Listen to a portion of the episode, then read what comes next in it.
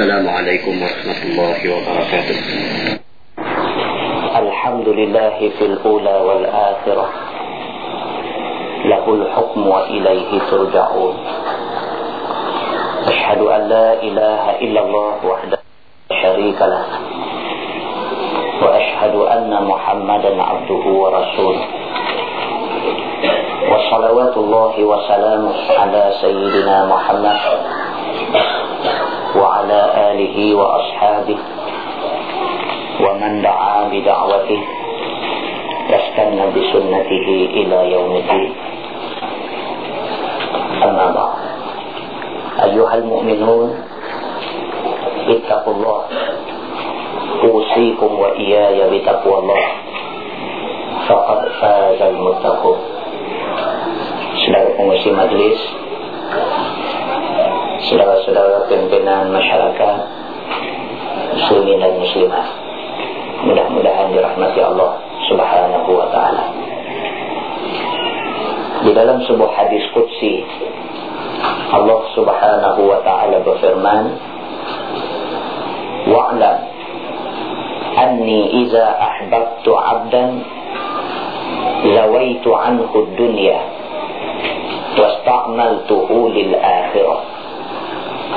وأريته عيوب الدنيا فيحذرها ويعمل بعمل أهل الجنة فأدخله الجنة.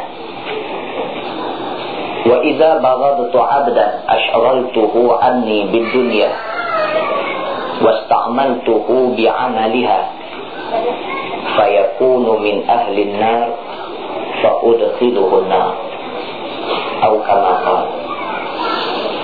dalam hadis qudsi ini Allah berfirman maksudnya dan ketahuilah sesungguhnya aku sesungguhnya Allah Subhanahu wa taala apabila dia kasih kepada seseorang manusia Allah kalau dah dia kasih, kalau dah dia sayang dekat seseorang itu, zawaituhu anhu dunya. Allah akan jauhkan dia daripada sibuk dengan dunia.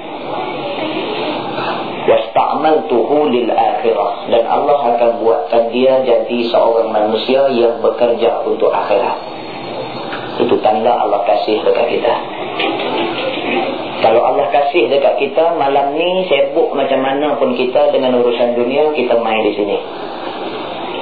Kalau Allah kasih dekat kita sibuk macam mana pun dengan hijau kuning dan piala dia kita sampai malam ni.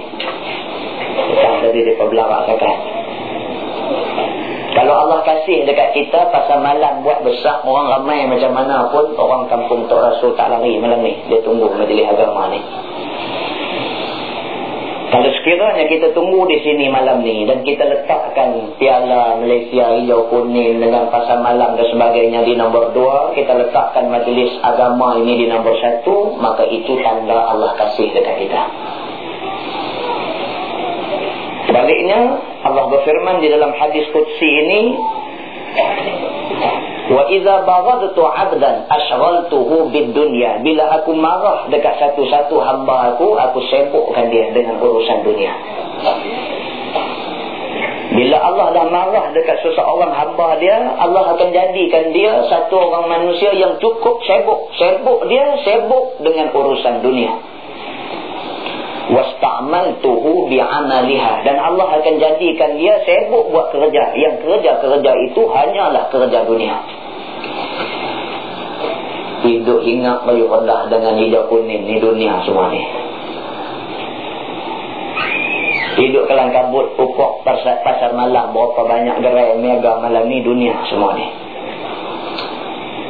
Tapi berimpun di sini untuk tujuan mendengar nasihat-nasihat agama ini kerja akhirat. Pengurus di majlis kata tadi mungkin Allah akan kira sebagai amal baik. Dah tak mungkin dah memang ini amal baik. Bukannya mungkin lagi dah. Memang mai ni amal baik. Ikhlas ataupun tak ikhlas, hadir raja dalam majlis ilmu, dikira sebagai kebajikan di sisi Allah subhanahu wa ta'ala. Sabit dengan kenyataan hadis Nabi sallallahu alaihi wasallam. Muslimin dan muslimat yang dihormati sekalian, yakinlah bahawa hadir kita di sini pada malam ini adalah di atas dorongan Allah. Yakinlah bahawa hadir kita ke sini pada malam ini adalah kerana Allah yang gerakkan hati kita untuk sampai ke sini. Walaupun ada di kalangan kita pada mulanya tadi sahabat salah 50-50. Nak main sini ke nak pergi pasar malam ke. Akhirnya Allah menangkan iman di atas engkar yang ada di dalam hati kita. Dan kita sanggup ke sini. Duduk di sini pada malam ini dengan tujuan untuk mendengar ayat-ayat Quran. Dan hadis Nabi SAW dihuraikan pada kita. Muslimin dan muslimat yang dihormati sekalian dan sebuah hadis riwayat daripada Abdullah bin Mas'ud radhiyallahu anhu.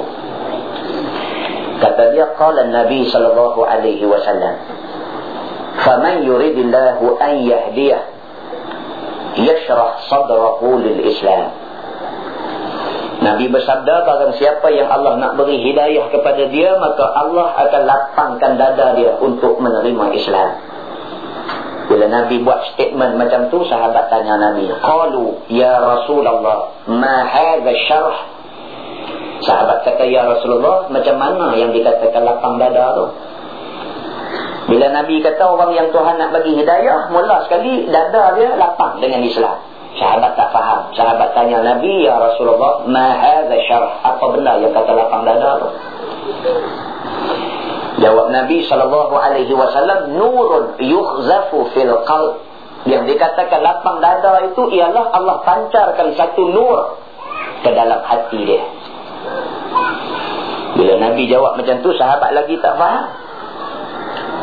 Tadi aku tanya dia macam mana yang kata lapang dada. Dia kata orang yang lapang dada ni orang yang Allah beri nur, beri cahaya ke dalam hati dia. Cahaya lagu mana? Eh satu-satu, eh satu-satu tak faham sahabat. Sahabat tanya Nabi, Ya Rasulullah, fahal lidzalika min amaratin tu'raf. Ya Rasulullah, adakah pada orang yang mendapat hidayah ini ada tanda yang boleh kita kenal dia? Ada tanda?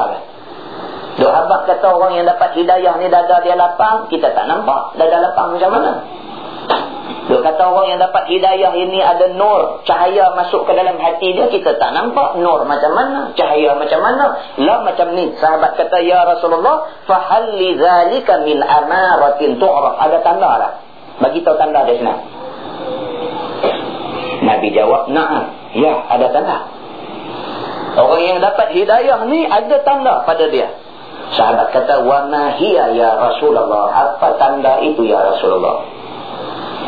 Jawab Nabi al-inabatu ila daril khulud. Di antara tanda dia ialah al-inabah. Dia ada tendensi, dia ada kecenderungan ila daril khulud kepada hari yang kekal abadi. Maknanya tanda orang tu dapat hidayah, tanda orang tu ada iman dalam diri dia, tanda orang tu Allah pilih dia untuk jadi orang baik. Yang pertama sekali, hati dia cenderung kepada akhirat. Itu nombor satu sekali. Pertama sekali dia dalam apa juga kerja dia dia letakkan soal keredaan Allah di nombor satu. Ni, aku nak buat benda ni ni Allah izin ke tidak? Allah redha ke tidak? Boleh ke tidak? Kalau dia pasti kata benda tu Allah izin, Allah redha, boleh sabit dengan Quran dengan hadis setelah dia rujuk perkara ni kepada orang-orang yang dipercayai baru dia buat. Ini orang yang mendapat hidayah daripada Allah. Kalau main rempang aja, kalau main rumbu ikut dan aja janji. Tak ada hidayah dalam diri kita. Ramai orang hari ini macam tu. Soal Tuhan bagi ke tak bagi ni tak boleh cakap. Dia jangan cakap tak lagi semua tak boleh buat. Soal benda ni Allah izin ke tak izin. Tak akan cakap lah. Dia kata orang duk buat ramai. Ha, jenis ni ramai. Lalu Allah Subhanahu wa taala jelaskan perkara ni melalui lidah Nabi Muhammad sallallahu alaihi wasallam Nabi kata tanda orang yang dapat hidayah mula sekali hati dia cenderung kepada akhirat. Wattajafi an daril ghurur dan dia sentiasa berusaha untuk jauhkan diri dia daripada dunia yang menipu dia. Tertipu. Ya, ya belara. Yalah, hijau kuning. Bukan boleh apa pun. Tertipu gitu aja. Tu imam pun dia panggil ni. Tahu lah. Cukup pokok colong pergi sudah lah. Tu imam pun dia panggil pergi juga. Punyanya berserabut. Kalau dalam ramalan cuaca aja kata berjerubu. Dia Tak nampak. kita nak marah juga lah. Kalau nak marah sangat, tapi nak marah juga. Tapi jam jalan-jalan kita nak lalu pun susah. Muslimin dan muslimat yang mati sekalian. Jadi tanda orang yang dapat hidayah, hati cenderung pada akhirat, dunia yang sifatnya menipu, dia sentiasa jauh diri dia. Wal isti'dadu lil maut qabla al maut. Dia sentiasa buat persediaan untuk menghadapi mati sebelum datangnya mati. Bila cakap tentang mati, kita bercakap tentang satu tajuk yang tak ada siapa tahu kesudahan dia.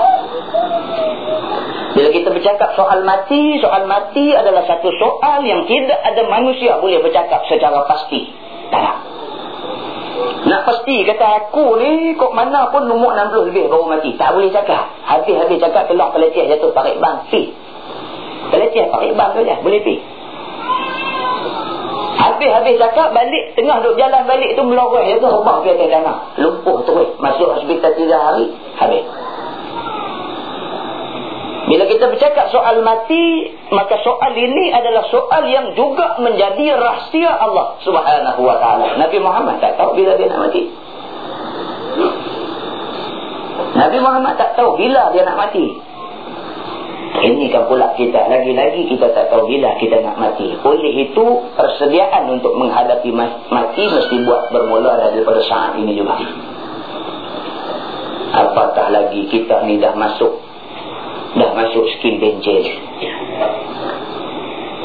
Apatah lagi kita dah masuk dalam zon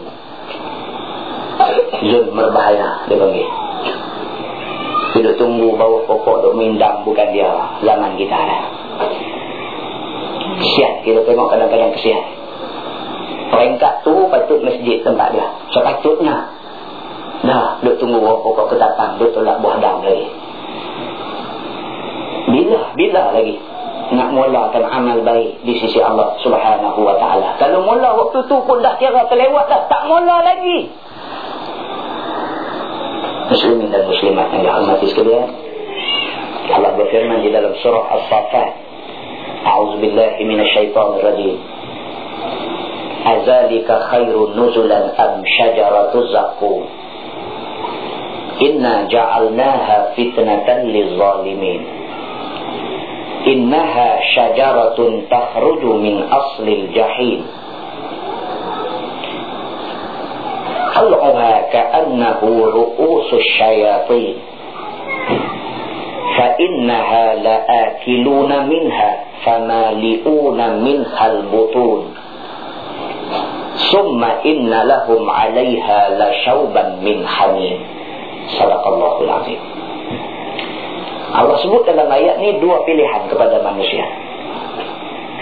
Kerana Allah memang pesian dia dua aja.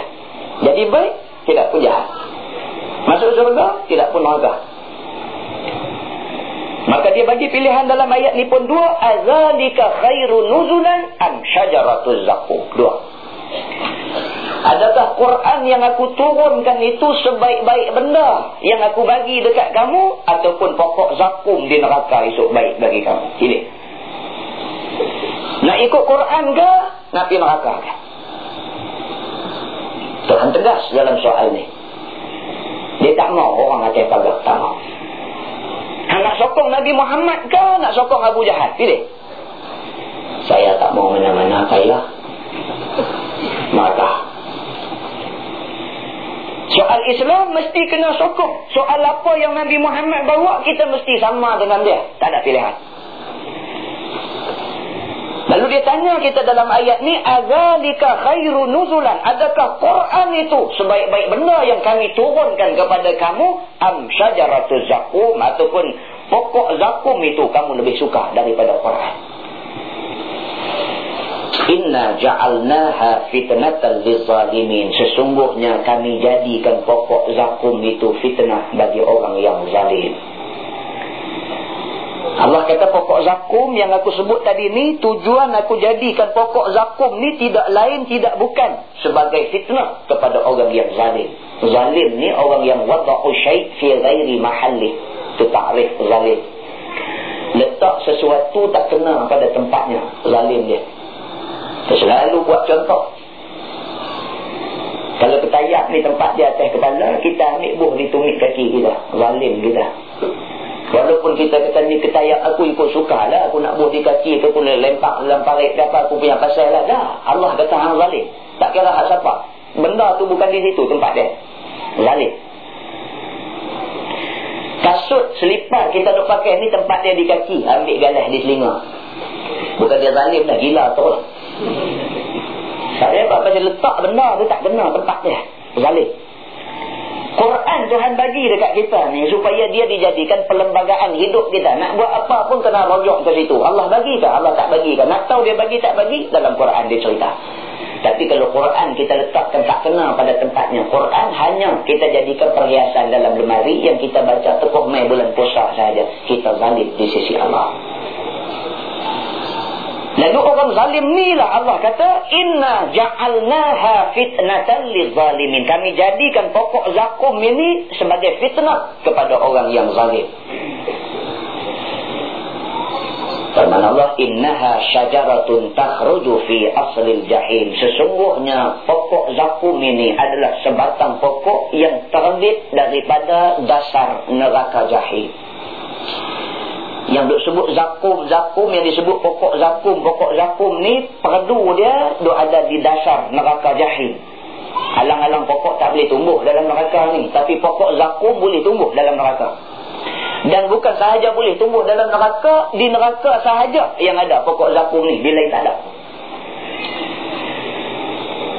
Lalu kata Allah, Tal'uha ka'annahu ru'usus syayatin. Mayang pokok zakum ini seperti kepala-kepala syaitan. Allah kata. Untuk lah. Dia nak beritahu dekat kita yang dikatakan pokok zakum, yang kerja pokok zakum ini memberi azab kepada penghuni neraka. Pokok zakum ni kalau tengok mayang dia tu macam kepala syaitan. Punya dahsyatnya dia. فَإِنَّهَا لَآكِلُونَ مِنْهَا فَمَالِئُونَ مِنْهَا الْبُطُونَ Kata Allah, maka sesungguhnya yang akan memakan buah zakum ini yang akan memenuhi perut dengan buah zakum ini adalah orang-orang yang seumpama dengan syaitan tadi. Summa innalahum 'alaiha la syauban min hamim. Kemudian orang yang makan buah zakum ini lekat di tekak dia. Apabila lekat, dia minta minuman. Allah beri kepada dia syauban min hamim, cecair yang dibuat daripada tembaga cair. Ahli neraka itu, malaikat Zabaniyah mereka kekah mulut ni, dia kekah mulut dia suap buah zakum ni. Bila masuk buah zakum ni dia tak boleh terus dalam perut, dia lekat di tekak. Ini cerita di dalam tafsir dengan dalam tafsir Quran. Bila dia lekat di tekak ni penghuni neraka minta dekat Allah, ya Allah, seksa sangat ni buah zakum tak mau nak lepas ni, dia lekat di sini, minta ayat. Allah perintahkan malaikat Zabaniyah supaya bawa sejenis air nama dia Hamim iaitu leburan tembaga cair. Lebok tembaga tu bagi jadi cair tuang masuk yusharu bihi ma fi butunihim wal julud. Allah kata bila dia buih saja tembaga cair ini maka berguguran jatuhlah segala isi perut dan kulit manusia itu. Muslimin dan muslimat yang dihormati sekalian kita sedang baca Al-Quran kita sedang menerangkan maksud Quran kita sedang menceritakan yang sebenarnya Allah tulis dalam Quran tak ramai orang Islam cuba nak buka tengok apakah makna di sebalik ayat Quran. Tak ramai sebenarnya orang Islam yang sanggup nak singkap tengok apakah tafsiran yang terkandung di sebalik ayat-ayat Quran ini. Ada orang tak suka bila kita terang benda-benda ini. Dia kata bukan cara dia. Kita kena serang benda baik-baik aja dekat orang. Kita tak terang benda-benda yang bagi takut orang. Takut isu orang lari daripada Islam. Dah kerja Nabi Muhammad menerangkan benda baik dan benda buruk. Kita tidak ada pilihan melainkan kita mesti terangkan benda baik dan kita terang benda buruk. Kalau kamu buat begini, ini balasan dia. Kena terang macam tu. Kalau buat baik, balasan dia baik. Kalau buat benda tak baik, balasan dia tak baik bagi kamu muslimin dan muslimat yang dihormati sekalian kita tak mau ada manusia yang di hari akhirat esok dia menyesal besar di depan Allah Subhanahu wa taala akibat daripada kelalaian kelalaian dan kesilapan diri dia sendiri. Ya, jadi apa pula? Hmm?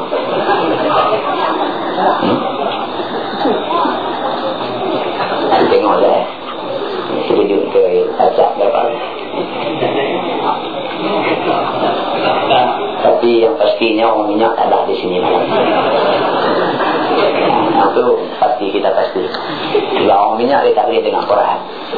Saya kita cakap bulu kuning dia tak takut ni. Boleh saja nak sulam masuk lah. Kerja daripada kalang kabut lah ha? makcik-makcik kita jaga baik kalau ada anak-anak balik bulu kuning punggai betul lembah ada belah bulu kuning jaga bulu kuning tu nanti dia main awal lagi kata ni orang ni tak percaya ke Tuhan. Dia percaya ke bulu kuning.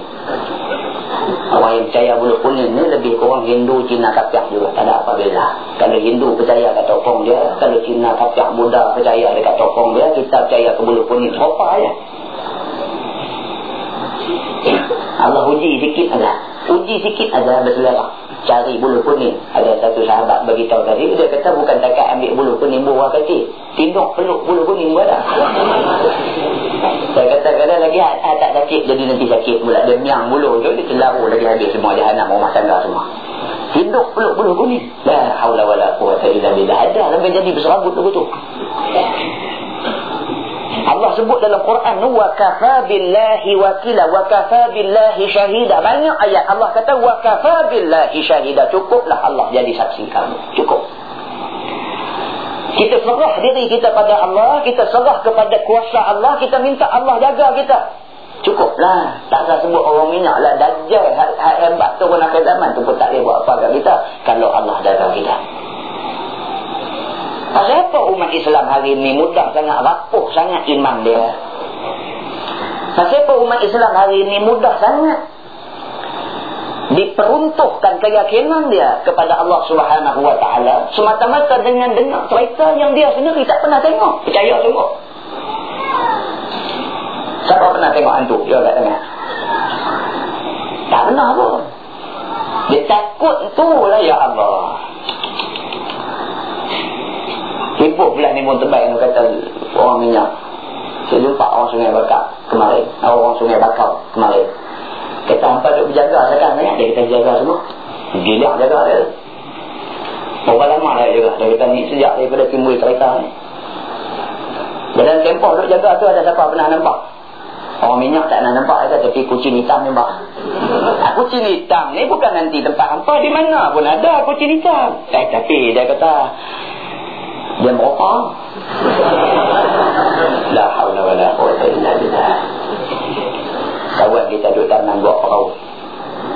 Laki kerja malam. Laki kerja malam balik pukul sebelah hak si perempuan ni tak masuklah rumah. Tunggu sampai laki balik pukul sebelah ni baru masuk sekali dengan laki Laki dia tanya pasal apa? Dia kata tengok ada cicak-cicak tu lain sikit kuasaan orang, orang minyak beropak jadi cicak. Dia Pis payah semua nak cakap. Kita reka, reka hantu tu pasang dalam kepala kita. Pelepahnya, pelepahnya jatuh, kita lari. Sebab kita duduk set dalam kepala ni. Hantu, hantu, hantu. Apa mai pun kita kata hantu. Psikologi dia benar ni tak ada apa eh. Dia percaya lah. Ni yang Quran duk beritahu. Ni yang hadis duk beritahu. Ni benar betul. Dia tak nak ikut. Ni ada cerita kata kamu nak pilih Quran ke kamu nak pilih pokok zakum ke? Ni dia tak reti apa juga. Bukan orang sini, ni orang lain ni. Dia tak mau nak reti juga. Ni ha, Quran ni yang Allah sebut dalam Quran ni tak ada kepalsuan, tak ada kesilapan, tak ada salah sikit pun. Semuanya betul. Kita mula-mula surah Al-Baqarah Allah bagi tahu dah alif lam mim zalikal kitabu la raiba fi hudal lil muttaqin. Mula-mula dia kunci dia. Ni hampa nak mula baca Quran ni alif lam mim zalikal kitab. Itulah al-kitab. Itulah Quran la raiba. Tidak ada sikit pun keraguan pada dia. Hudan lil muttaqin menjadi petunjuk kepada orang yang bertakwa. Mula-mula dia beritahu. Jaga Quran ini tak ada keraguan sikit pun. Ragu juga. Bila kita baca dekat dia ayat Quran, dia ragu juga. Dia duk, eh sungguh ke macam Quran kata ni? Kita baca kat dia ayat Allah berfirman, A'udzubillah minasyaitanirrajim, Innal ladhina kazzabu bi ayatina sawfa nuslihim nara. Kullama nadijat juluduhum baddalnahum juludan ghairaha liyazuqul azab.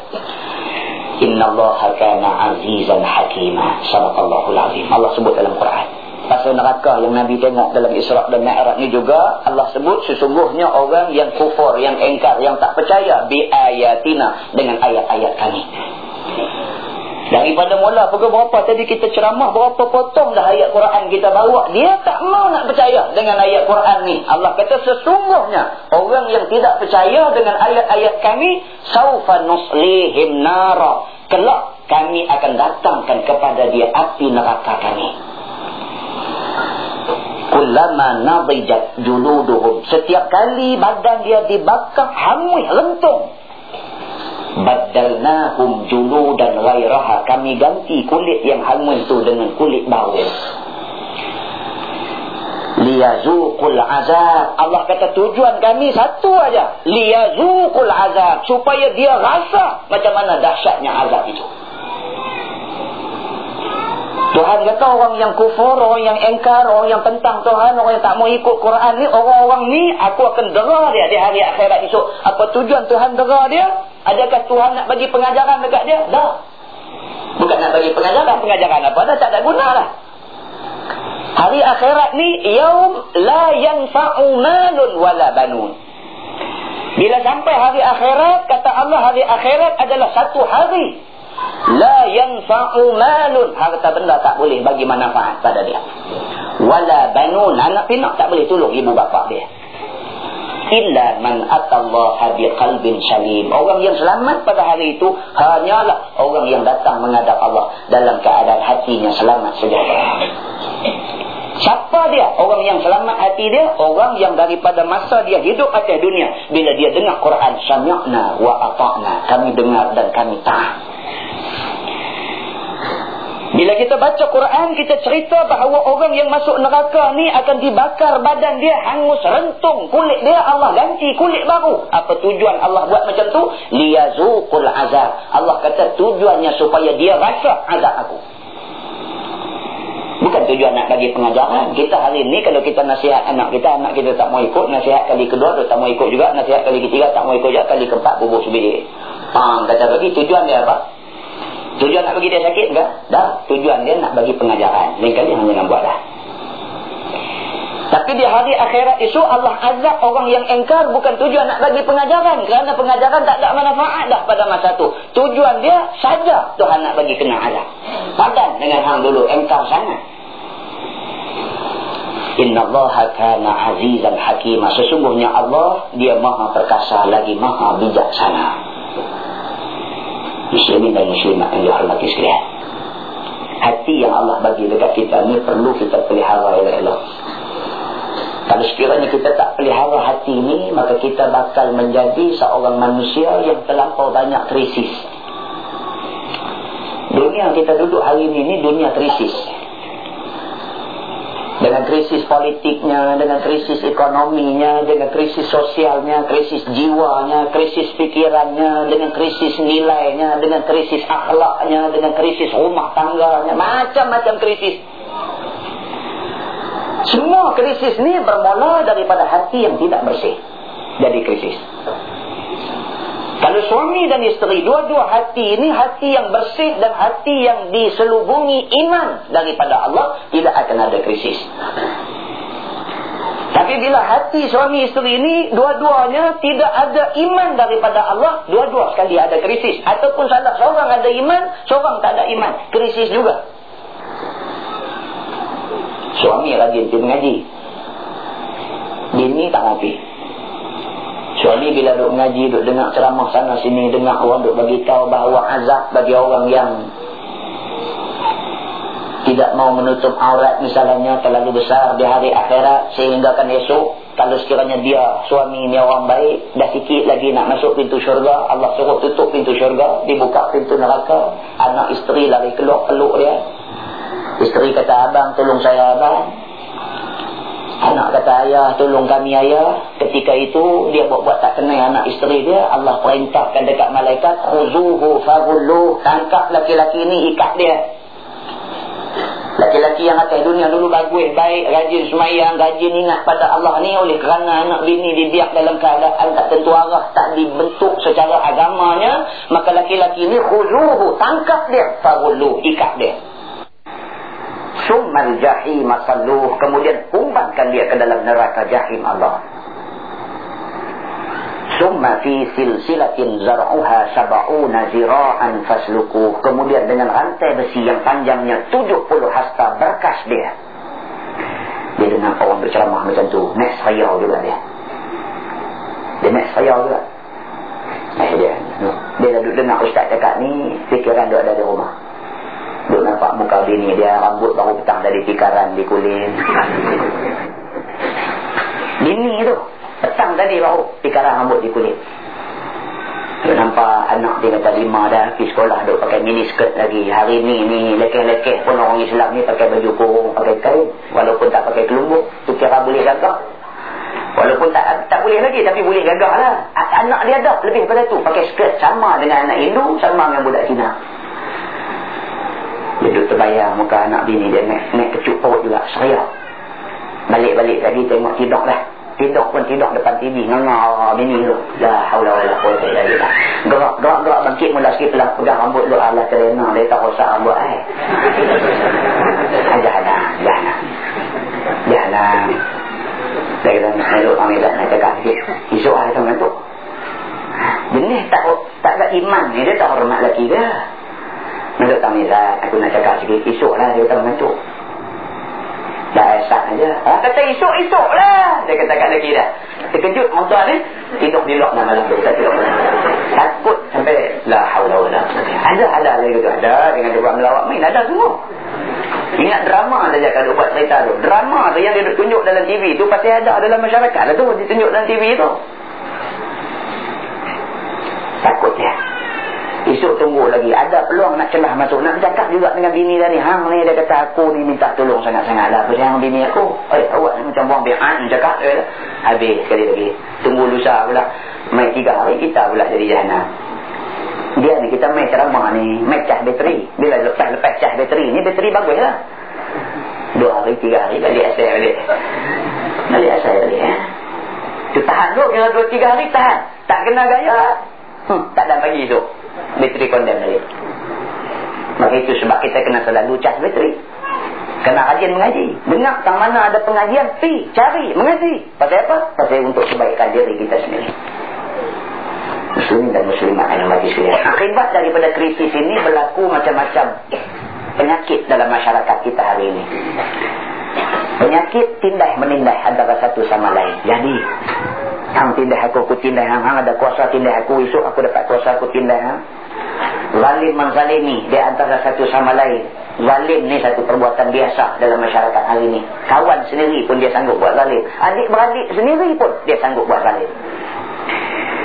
Peras memeras, tipu menipu, memberi dan mengambil rasuah. Ini amalan dalam masyarakat pada hari ini. Salah guna kuasa, boros, jatuh, menjatuh hina menghina. Bahkan masyarakat hari ini sudah sampai ke tahap berani bunuh membunuh. Di antara satu sama lain.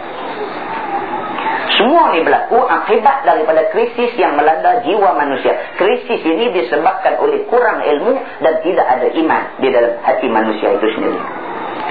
Wujud satu suasana tegang di dalam masyarakat. Masing-masing tegang. Ulama pun bimbang. Ulama bimbang nak bercakap terus terang. Takut pengaruhnya hilang Hari ni orang cakap agama kadang-kadang dia nak bercakap hal betul tu. Duk. Tak kena gaya lagi kena lagu ni. Tak tak kena gaya lagu ni. Kalau tak bimbang jenis-jenis tu pun eh saat ni aku cakap kasar sikit dia tak lari tak mau dengar pula. Saat ni saat ni, saat ni tu banyak sangat. Lah ni tak lari. Saat ni saat ni saat ni. Pasal apa jadi benda ni? Pasal krisis yang ada di dalam diri dia menyebabkan dia jadi bimbang. Dia jadi cemas. Ulama bimbang. Statusnya jatuh kalau sekiranya dia bercakap benar. Orang politik bimbang. Bimbang. Takut kuasanya hilang. Mau jadi ketua elok-elok. Ha, ini tak boleh. Bimbang. Bimbang. Siang malam tak boleh tidur. Cari bomo. Bomo mereka tam dia lagi. Silap-silap cari kawan. Eh sungguh ni. Berkata tak ada lewat. Faedah sungguh. Nanti duduk kawan dengan bomoh tu apa faedah dia. Berkata duduk kata orang mati pula. Kena kata lah pasal orang-orang hidup ni. Dia tak reti lagi. Dia dah tengok dah benda tu jadi. Tak reti lagi. Tak ambil yang tibar lagi. Tak mau nak faham lagi. Dia pun serupa menjaga orang tu juga. Allah bila dia jadikan satu-satu benda. Ada hikmah di balik benda yang dia bagi jadi. Dia bagi untuk kondominium. Ada hikmah dia. Saya pergi kursus baru ni. Sahabat di Jabatan Perdana Menteri beritahu. Kalau kita ni cerita kondominium ni Ustaz Hasil daripada siasatan intelijen kita ha, Intelijen yang bermain Hasil daripada siasatan intelijen kita Dia kata kita dapati rupanya Rupanya Dia kata yang ni strategi jangka panjang Pok-pok kapiak ni tak faham Saya kata macam mana Cerita lagu macam abang daripada awal Dia kata lagu ni Baru ni ada satu permohonan Dia kata sampai di Kepada pihak kerajaan Permohonan minta Nak convert jerat Cina mampu bagi jadi tapak kondominium. Tak apalah, itu permohonan dan akan diproses, dia kata. Tapi permohonan ni lain daripada permohonan biasa kita dapat, dia kata. Selalu orang minta kawasan bukit biasa, begitu gini, minta nak buat kondominium. Yang ni jerat Cina mampu, minta nak buat kondominium. Mampu ni ada Cina tak? Tak ada. Ha? Tak ada, kita terasi dia. Dan bukan takut kat Cina. Takut, takut, takut hak dua dengar ni lagi naik semangat, dia duduk kepak kepala Cina. Itu pula takut tu. Kita tak takut. Membuka piak ni kita tak takut. Peduli apa dengan mereka. Menteri kita punya. Ha, ada malah tu. Jadi permohonan ni lain daripada permohonan biasa. Dia kata. Permohonan minta nak convert, nak jadikan jerat Cina mampu sebagai kawasan kediaman mewah kondominium. Bila terima sebelum diproses benda ni dicek dulu. Apa sebab mereka minta supaya tanah ini dikonvert jadikan kawasan kediaman mereka. Maka diarahkan beberapa orang untuk disiasat tengok.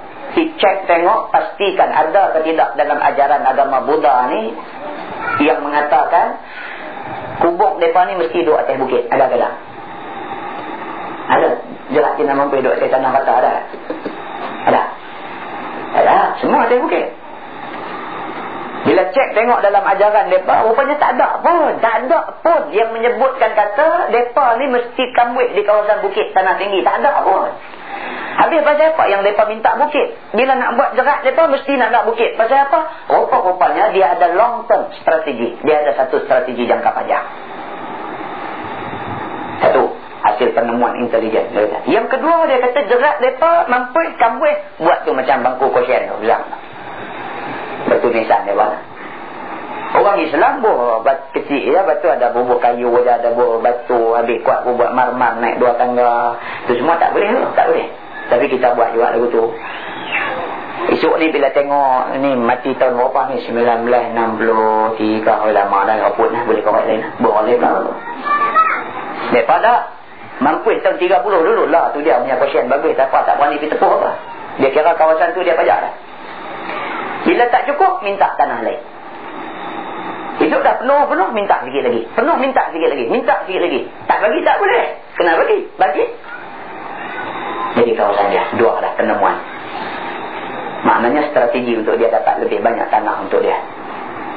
Yang ketiga, hasil penemuan didapati jerat mereka ni tak pernah pun duduk atas bukit dalam hutan. Mereka mesti duduk atas bukit tepi jalan. Mesti. Pasal apa? Itu kawasan paling strategik. Tepi jalan ni cukup strategik lah. Kalau tanah tepi jalan mahal. Kalau tanah lepas di kampung Tok Dui ke apa ke. Tok Rasul ni tak pakai lah. Tok Dui ke apa ke. Dui tu punya jauh. Harga rendah sikit. Kalau Tok Rasul ni sekaki kita kata RM5.5. Tok Dui tinggal RM2.5. Mereka ni nak minta kawasan kubuk mereka, mereka tak pernah minta kawasan dalam hutan harimau. Bukit dalam hutan tu ada, dia tak minta. Dia mesti minta tepi jalan yang kawasan itu berpotensi untuk dibangunkan pada satu masa nanti. Satu, satu, satu jumpa. Akhir akhirnya bila mai permohonan untuk ubah daripada jerat tu bagi jadi tapak kawasan perumahan kondominium, barulah kita sedar, baru buka cek balik. Pasal apa dia minta jerat nak minta bagi jadi kawasan kondominium. Bila cek, cek, cek, cek. Oh, rupa-rupanya syarat pembinaan kondominium pula dah. Baca pula. Syarat untuk dibina kondominium, kondominium mesti komplit dengan alat-alat ini, dengan tempat-tempat ini. Dia ada spesifikasi dia. Dia ada syarat-syarat yang mesti dipatuhi. Apa dia? Di antaranya pusat karaoke mesti ada. Kalau buat zaman selasih tak payahlah pusat karaoke ni tak payah tak ada dalam syarat kalau nak buat tu mereka saja cari penyakit lah tapi kondominium ni syarat dia untuk boleh buat kondominium mesti ada benda ni. Apa dia? Yang pertama pusat karaoke. Yang kedua park. Yang ketiga night club. Yang keempat swimming pool. Dan yang seumpama dengan dia. Bila buat kondominium dengan kelengkapan-kelengkapan yang macam ni, orang Islam tak boleh duduk. Kita nak duduk macam mana? Kita bagus punya pun helmet putih. Tengok dia pakai bikini. Main duduk lintas tepi kita nak pergi mandi kolam renang. Astagfirullahaladzim. Kita pun. Esok lalu lagi dia main kentil-kentil jalan depan kita. La haula wala quwata illa billah mata berkuati sampai kata masuk kolam.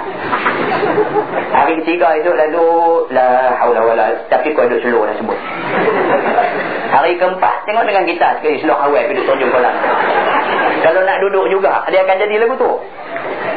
Kalau orang yang sayang Islam dia, yang sayang iman dia, dia tak mau duduk tu. Benda-benda macam tu tak menyesuaikan diri dia untuk duduk di situ.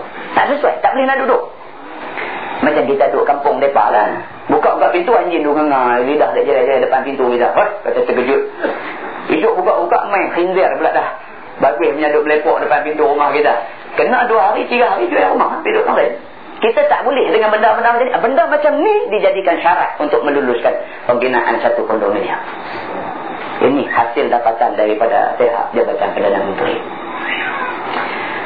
dia. Jadi kita ni, mereka ni 5 tahun, 10 tahun ke depan daripada kita. Dari segi strategi dia. Kita ni duduk ngomong-ngomong dia tak mana pergi. Bila dah jadi begitu baru sedang. Ah, ah, ah, tengok banyak bukit nak bagi kat mereka. Bila dah bagi, duduk korek, tulang-tulang angka dia nak lepak ke lain, tak boleh. Tak boleh. Tak boleh buat. Begitu. Jadi suasana yang tegang, tak boleh lah. Tapi kita dah silap bagi banyak lah. Rupa-rupanya long term strategi, satu strategi jangka panjang. Dia minta kawasan-kawasan itu. Ialah supaya satu masa itu bila kawasan rumah naik padat habis dah tak ada dah kawasan nak buat rumah. Pada waktu itu dia akan minta kawasan kubur dia akan buat, buat bagi jadi kawasan perumahan. Bila buat, buat kondominium. Dia tak akan buat kos rendah semi D dia tak buat. Dia akan buat kondominium. Bila buat kondominium dia akan duduk satu-satu di kawasan itu. Muslimin dan muslimat yang dihormati sekalian. Yang tu pun kena tahu juga. Isra' Merah Isra' Merah juga lah kalau dekat nak cerita naik borak tu je tak apa malah ni kita nak habaq juga yang ni. Bahawa kita ni duduk atas dunia, dunia yang ditunjukkan kepada Nabi SAW di dalam peristiwa Isra' dan Mi'raj dengan gambaran satu rupa manusia, perempuan yang menyinsing lengan baju dia dan di tangan dia penuh dengan barang kemas. Ini dunia. Bila Nabi lalu tepi dia, dia panggil Nabi.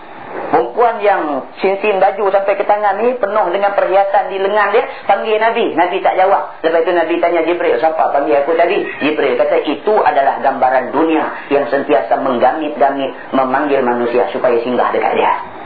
Nasib baik hang tak sahut. Panggilan dia tadi. Kalau hang sahut, habis rosak anak cucu hang esok.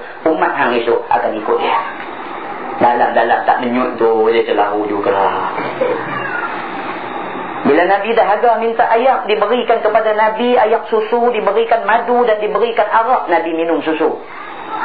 Jibril kata, Alhamdulillah Muhammad, engkau pilih fitrah. Kalau engkau pilih arak, nescaya binasalah umat engkau. Dalam-dalam tak pilih arak tu pun, la ilaha illallah. Muslimin dan muslimat yang mati sekalian. Teruknya kita, kalau nak banding dengan apa yang sebenarnya diajar oleh Quran dan apa yang sebenarnya ditunjukkan oleh Nabi SAW. Oleh kerana krisis jiwa hati tidak bersih ini, ahli ekonomi, ahli koprak, tokoh koprak dan sebagainya, sentiasa diserang mimpi ngeri. Mimpi saham jatuh. Tak aman hidupnya. Hidup pun tak nak lena, gaya nak lena, terjaga. Apa, Allah aku mimpi jatuh. Jatuh apa? Jatuh pokok apa? Tak, jatuh saham. Sampai lagu tu jadi. Helmet punya bagus, saya kepala putih. Hidup tengok ni. Saham mana naik, saham mana jatuh lah ni. Malu dekat ketayak tu. Dah sudah lah kalau tak malu kat Tuhan pun. Muslimin dan muslimat mati sekalian. Miskin bimbang, nasibnya tak dipedulikan orang. Wanita bimbang, kehilangan haknya dan sebagainya. Ini semua berpunca daripada hati manusia yang tidak bersih. Maka oleh itu Nabi dioperate terlebih dahulu sebelum dia lalu dalam peristiwa Isra' dan Mi'raj itu. Kemudian ditunjukkan kepada Nabi beberapa gambaran. Di antaranya ditunjukkan gambaran perempuan tua yang menunjukkan itu adalah umur dunia. Maknanya dunia ni tak apa hari dah nak dinasa. Dalam sebuah hadis riwayat Abu Hurairah. Nabi bersabda kata dia la taqumu sa'ah hatta yafidal mal wa tadhhar al fitan wa yaksur al haraj qalu wa mal haraj? Ya Rasulullah. Qal al qatlu al qatlu al qatlu atau kama qal. Hadis riwayat Ibnu Majah. Nabi bersabda kata dia kiamat tak akan jadi. Sehinggalah harta melimpah ruh di antara tanda kiamat, orang bakal jadi kaya. Tanda kiamat. Hari ini kaya lah kan? Hari ini kalau kita nak cari orang yang betul-betul miskin, kalau ada pun tak ramai lah. Tengok rumah tu nampak macam miskin. Naik-naik atas rumah, high-fi set, dah ada. Ni radio kecil-kecil lah pun ni, dia pakai kata main. Ha? Ya, kita bukan nak main, kita nak main rakam ceramah. Dia pakai nak main. Jadi hak ni tak main. Mewah-mewah, hi-fi, hi-fi set. Beli equalizer pula tambah nak bagi bunyi macam mana gempa bumi tu. Illallah. Dia punya merapu sampai lagu tu. Ni kita cerita ni, kita tengok sendiri. Kita ni pun benar nakai juga. Tiap rumah orang tu tengok juga lah. Wah, cakap dia dia. Wali-wali belakang tu dia soundbox dia kurang sak ni juga. Gantung datang. Kata dia ni sound apa ni tanya. Kata ni budak-budak saya Yang pak tu. Budak-budak ni Dah lah Untuk apa untuk buat mengaji kitab ni Kita pun tahu Bukan buat mengaji kitab saja Tanya dia Saya duk buat mengaji kitab ni Tok ni sound bagus Buat-buat macam tak tahu semua. Ha, dia kata dia pak ni Sound televisyen dia Ha? Kata sound televisyen Gantung naik data tu Bukan bawa atas. Panggil kawan main welding boh besi pegang lampu tu. Soundbox tu kalau timpa lah. Allah. Hmm. bukan dia mati syahid lah. Buatlah nak jadi cerita api duk gabui-gabui sampah bawah tu lorong mata kepala. Besar pada tu lagi. Duk penyuruh rumah. Bubur besi welding pegang tu. Duk gini datang. Ay, kata sound kat uh, TV tak cukup kan budak-budak jawapan mudah sangat budak-budak ada kita pun saja. Dia boleh ni no? kita boleh sambung dekat televisyen kita. Oh dia tengok ustaz ni minat sikit. Dia kata ni kita kena beli yasin pula ustaz dia kata kena beli equalizer pula tambah. Ah dia kata ustaz ni saya boleh pasang rumah ni. Kita saja nak buat model ceramah aja. Tidak ada apa. Saya beli yasin ni equalizer saja dah nampak okey lebih sikit lah. Dah ilah Allah equalizer saja tak okey lebih dia kata tu aku main sekali. Kenapa nak bagi power lebih? Dia lah pinjam video pasang-pasang dia main video gambar earthquake. Apa nama ni? Gempa bumi ni earthquake. Gom kata bunyi rumah tu boleh buat dia kata live dia kata macam sebiji macam kita duduk dalam gempa bumi tu. Tengok-tengok gempa sungguh boleh tak dia duduk kata TV dia duduk kata TV pada yang macam tu gambar azan je boom kata dia tanpa pasang video apa tengok di luar duduk untung dia lah dia boleh jadi dia buat main ha? Los Angeles kena gempa bumi. Betapa Tuhan boleh datangkan pada bila-bila masa. Tengah duk nyanyi dalam studio boleh kena malam petaka. Ni dah ubah ni. Syok sekarang je. Lagu Melayu jadi lagu Hindu ni. Dia boleh bagi kalau tapi kalau dia bagi dalam keadaan macam tu tak syok lah, tak syok lah. Dia bagi dalam keadaan tengah duk menyanyi wi wi wi, wi tu mati. La ilaha illallah. Nauzubillah ini jadi minta doa. Sama dengan kita bawa kereta bukan gaduh duduk dalam studio. Kereta kita tu macam studio lah, macam studio. Tutup tingkap apa rapat Buka aircon bagi terang sikit dia sejuk tu lah cermin buh cinta pula sikit bagi gelap sikit bagi JPJ tengok kita usah kita sikit budak-budak kita kita biar bagi JPJ usah kita budak-budak saya tengok air dia kata bagus cermin gelap. Kita buh bagi gelap sikit boleh dapat tengok kita dia pasang lagu bagus pula duk gedung gedung gedung gedung gedung kum kata kena dengan lori tangki ni habis habis. Kalau tengah duk dengar Ismail Hasim baca subhanallazi asra bi'abdi tak faham kalau tengah duduk dengar muzik, tengah duduk kaki tu tekan minyak pun duduk kedik-kedik-kedik. Kereta pun tak bahkan tak pelan, tak pelan, tak pelan tu. Kena masa tu. Jaga, jaga. Itu sebab kita nak poinnya, dalam apa keadaan sekalipun, kena ingat Allah subhanahu ta'ala. Masa bawa kereta kena ingat, masa main duduk rumah kawan kena ingat, ziarah rumah adik-beradik kena ingat, masa kerja kena ingat, masa mana pun kena ingat. Allah subhanahu ta'ala tetap duduk nombor satu dalam hidup kita. Dan muslimat yang mati sekalian. Dalam hadis tadi Nabi kata tidak akan jadi kiamat sehinggalah harta ni melimpah. Oh, susah nak jadi orang cari orang miskin dah ni kaya belakang. Tak ada sebuah rumah yang tak ada TV color hari ni. Semua ada TV color. Kalau tak ada tu bukan pasal tak mampu, pasal saja tak beli. Satu sahabat saya Kami cerita banyak ya, bila nanti. Satu sahabat saya Dia ni dia tak mau TV tak mau ada dalam rumah Dia kata TV ni bagi rosak anak-anak dia Dia memang bagi tahu kat saya Dia kata Ustaz Saya tak ada TV dalam rumah Saya tak ada apa bila dia tengok kita tak kata apa, dia tanya balik, Ustaz ada tak TV? Nah, ya, lah. Dia nak kita buat apa? Kita kata ada. Dia senyum sunggi saja. Hmm, dia terceramah dah lah. TV ada juga. Saya kata kata kata ni TV ni kalau kita tak beli budak-budak dia pergi tengok rumah orang lain. Nak buat guna. Lagi pula kita nak mereka kita. Dia tidur. Dia bertapuk di rumah orang. Berapa lama kita boleh pastikan dia tak tengok TV? Berapa lama? Kita tak setiap saat duduk dengan dia di rumah. Kita ada masa kita pergi sana sini. Masa tu dia pergi tengok di rumah orang. Dia pergi sekolah. Dia jumpa kawan. Dia bermasyarakat. Orang duduk cerita. Dia mesti pi. Kerana itu kehendak hati dia. Dia mesti pi. Bila dia pi, orang kata belah tengok. Pak saja tak boleh email tengok rumah kita. Pak, pak, tak ada kaitan nak kaitan. Kata kita. Jadi cara dia beli juga. Tapi kontrol lah. Setakat yang boleh kontrol, kontrol. Tak ada tu kok mana pun nak kena ada juga. Kecuali kita boleh pastikan anak kita tak tak terlibat dengan dunia lain. Kita jaga dia betul-betul di rumah. Dia tak pergi tengok TV ni, dia tak pernah tengok. Mana boleh buat macam tu? saya kata duduk kat dia dia nampak dia tak boleh pakai dia satu macam ustaz ni tak boleh pakai. Abang Nabi kat dia dua tiga minggu lepas tu dia dah ustaz minta sila rumah nak buat cukup kepala anak. Ha kata bila dapat. Orang baru ni. Baru dalam seminggu lah Alhamdulillah dia tak tahu cerita pun. Dia tak boleh lah. Alhamdulillah. Ish, tapi Ustaz, macam Ustaz kata Saya kata apa lah tak cerita televisyen. Ha, awak jadi lu mana anak saya dia kata ada sama lah baru ni mak dia duduk sakit. Duduk kelam kabut kita apa kerja mak dia duduk sakit. Nak cari apa mau hantar dia duduk rumah tok dia. Duduk rumah tok dia televisyen. Apa hari? Bila dah dapat adik kecil ni satu hari dia bawa anak ni dia kata main duduk tengok adik kecil tu. Kita tanya dia adik ni muka macam siapa dia kata macam minyak tetel lah. La ilaha illallah dia jadi begitu. Balik-balik pada rumah tok dia main, dia tengok muka adik dah baru ni. Pak dia tanya ni muka macam siapa? Dia kata macam ninja tetel. Pak dia terkejut. Ninja tetel apa pula? Dia kata ni adik hang. Siapa macam dia kata. Ish dia kata betul saya kata. Saya kata kat dia, dia tak pernah tengok. Bila dia tengok sekali lagi berkesan dekat dia. Dia tak pernah tengok masuk. Mak dia jaga betul-betul kurung dia dalam rumah. Tak boleh tengok ni. Cibi-cibi dia tak boleh tengok tu.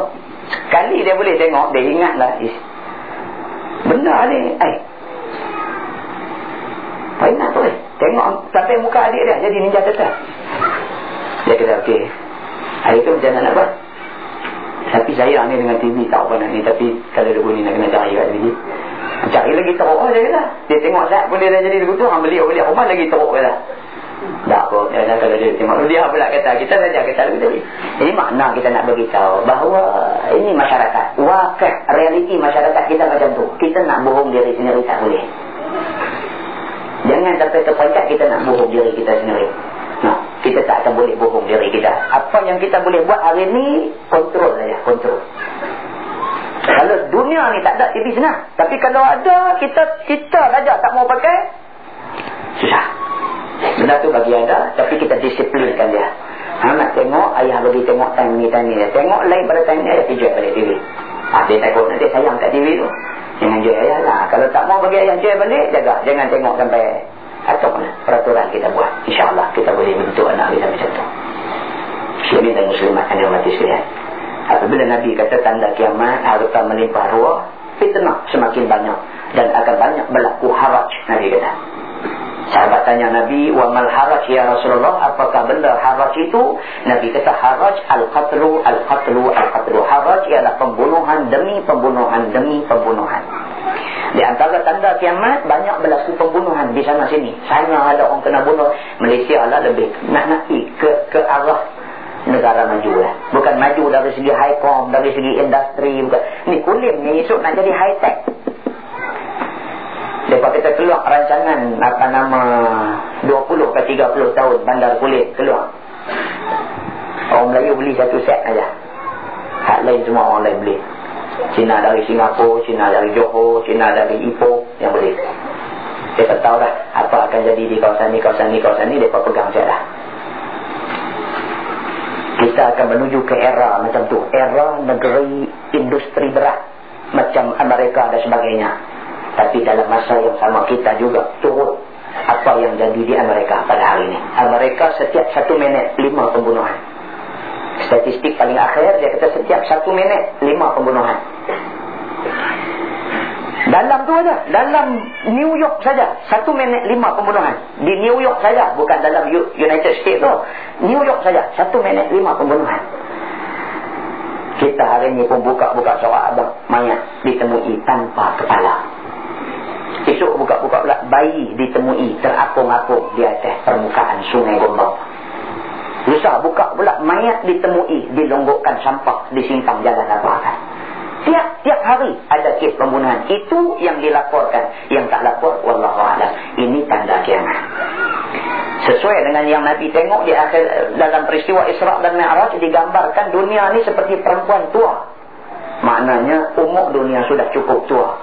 Apabila tua ni dia jadi macam-macam. Dia nyanyuk berak dalam kain, kencibuh kain. Dia jadi macam-macam. Dunia hari ini tengah nyanyuk macam-macam kerosakan berlaku di dalam masyarakat hari ini siapkanlah diri kita untuk menghadapi hari akhir zaman ini muslimin dan muslimat dan mati sekalian Nabi juga ditunjukkan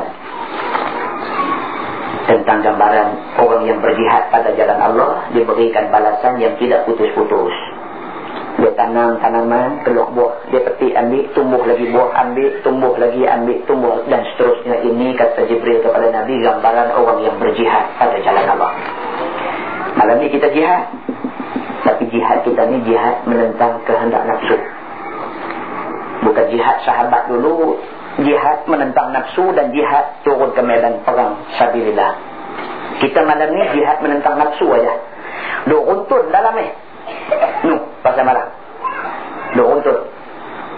Bukan ada apa nak beli pun. Kalau tak pergi beli situ, boleh beli di kedai. Banyak lagi ada di kedai, tapi tak nak pergi nongkrong juga.